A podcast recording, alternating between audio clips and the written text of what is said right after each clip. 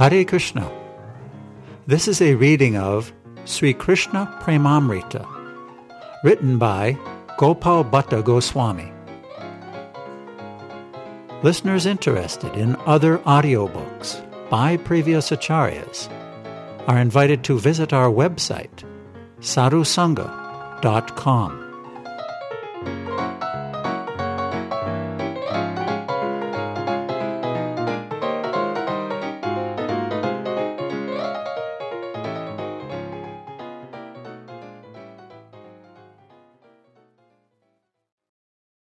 Chapter 1 Vasana Chaurya Lila Stealing the Gopis' Clothes. Lord Sri Krishna is known as Jananivas, the ultimate resort of all living entities, and is also known as the son of Devaki and Yashoda. He is the guide of the Yadu dynasty, and with his mighty arms he kills everything inauspicious, as well as all impious men.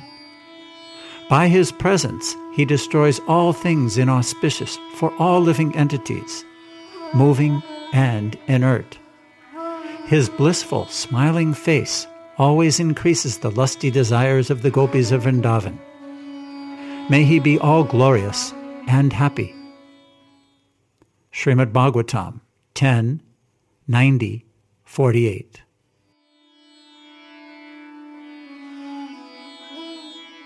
Once, Radha wanted to go to the Jamuna River. Therefore, she began summoning her friends. O Kapura Manjari, O Kalavati, O Chandraleka, Sumuki, O Sundari. Everyone grab a pot and let's go to the gentle flowing Yamuna to fetch water. Hearing these words, spoken by the doe eyed Sri Radha, all the gopis abandoned their housework and took up pots. Their minds were anxious to see the face of Lord Damodar, and so they started off to get water, creating a pleasant sound with their pattering feet. They held the pots on their hips, and their delicate left arms swayed back and forth as they walked along. As the cowherd women approached the Yamuna, they smiled beautifully and talked amongst themselves about the wonderful exploits of Krishna. In this way, the gopis joined arms as they headed for the Yamuna to take bath. Because of their jubilant mood, while singing about the glorious qualities of Krishna, some of them slipped or stumbled along the way. When the gopis arrived at the Yamuna, they went down to the banks and entered the current up to their waists, pushing the water with their hands to clear away the flotsam from the surface they filled their cupped hands with what little they could hold, went to the river bank, and put the water into their pots. While this was going on, Sri Krishna was watching from a distance. He smiled as he thought to himself, I shall hide myself here at the base of this kadamba tree and play a pastime befitting Cupid. The gopis will surely decide to take bath in the Yamuna, leaving their clothes on the river bank. Thereafter, my desire will be fulfilled. After some time, the gopis took off their clothes, put them on the shore, and began to bathe. As they were doing so, they heard a high, pleasant voice say, O doe eyed girls, do not bathe in the river. Do not bathe there. Quickly come out and put on your clothes. That cowherd boy is coming to steal the clothes of the pretty young girls of Braj. Sri Krishna watched the gopis cautiously and then made himself invisible by his mystic potency in order to perform this pastime. The girls searched in every direction but found no one. Thinking that everything was all right, they went back to the river bank, took off their clothes, and again began bathing in the water. Krishna Murari climbed into the kadamba tree and laid in hiding on the left limb to watch the cowherd girls. The gopis were all bewildered from drinking the nectar of lotuses while sporting in the water. Seeing this, Krishna desired to steal their clothes. Laughing softly, he stealthily climbed down from the tree. He had decorated his hair with kadamba flowers. Out of fear of being detected, he moved very carefully, like a lion ready for battle. Then he took away their clothes and climbed back into the tree. After some time, Sri Radha noticed that their clothes were not on the riverbank and said, We all left our clothes on the sandy bank of the Yamuna. Now where have they gone? Who could have taken them? Our superiors will naturally look at us with eyes reddened by anger. I do not know what will happen to me now. How shall I absolve myself of this offense? What is more, our superiors have forbidden us to come here many times. Alas, why did I come here to the Yamuna?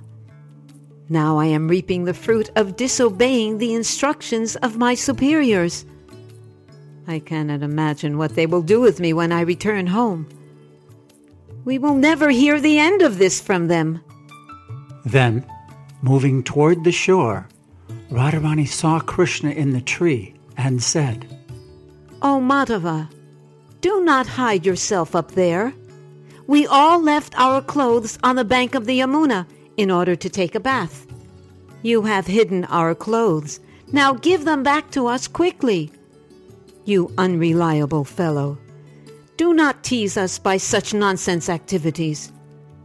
If the king of this region comes to hear of this, it will not be very good for you. Smiling, Sri Krishna leaned back against the kadamba tree and fluttered his fingers over the holes of his flute, thus playing an enchanting melody. His shoulder was against the shoulder of the tree branch. He looked very handsome, with his locks of hair adorned with jewels. His long eyebrows made him even more attractive. Thus he captured the hearts of the gopis. Krishna, who is expert at laughing, began to laugh softly. Then the gopis slowly moved toward the kadamba tree with great excitement. The gopis also began to laugh and giggle, which made their limbs shake. Then Krishna called out to them, O young women of Braj, come out of the water and on to the shore. If you come over to this kadamba tree, I will give each of you your clothes back. When the gopis heard these words, spoken by Sri Krishna, their faces turned downward in embarrassment. They stood there looking at each other's faces. Thinking over their situation for a moment, they said, O oh, Krishna, be kind to us as your servants, and bring our clothes to us here at the water's edge. Do not allow the irritable king to hear of such activities. Then Krishna said angrily, If you are my servants, then come and get your clothes. If you do not, I will not give back even one piece. In this regard, there is nothing the king can do. The shy young girls thought over the situation and then came out of the river. They approached the kadamba tree and stood there with their lotus hands covering their breasts. Krishna put the gopis' clothes over his shoulder came down from the tree and said, Open your eyes and stretch out your hands to receive your clothes. If you do not, I will climb back up the tree with them, and you can all go into the river again. Hearing this, the modest girls lowered their faces and told Krishna that they would not do so. After that, Krishna became very angry. Realizing this, the beautifully smiling gopis opened their eyes and looked upon the face of Krishna. Some of the girls extended their arms and begged Krishna for their clothes. Krishna said, No, no, no, not like that. Stretch out your arms completely. When the gopis heard these words of Krishna, they stretched forth their delicate arms, but tried to hide their lower parts by pressing one thigh over the other. Then they said, O oh, Krishna, please give us our clothes. As they stood there, they looked very beautiful with their smiling faces. Laughing softly, Krishna again said, Not like that. straighten out your legs and hold your arms out to beg for your clothes. Thereafter, the gopis thought, What will become of us now? At that time, Sri Krishna enjoyed the outstanding beauty of their bodies, which were decorated with horripilation. Then he delivered each gopi's clothes into their hands. Krishna gave each gopi a tight hug and a kiss. Having received their clothes, along with a kiss and hug, the gopis indicated by signal that Krishna should meet them in a secret bower that night. After this, the gopis, whose faces resembled lotus flowers, returned to their homes. Thus ends the first chapter, entitled Stealing the Gopis' Clothes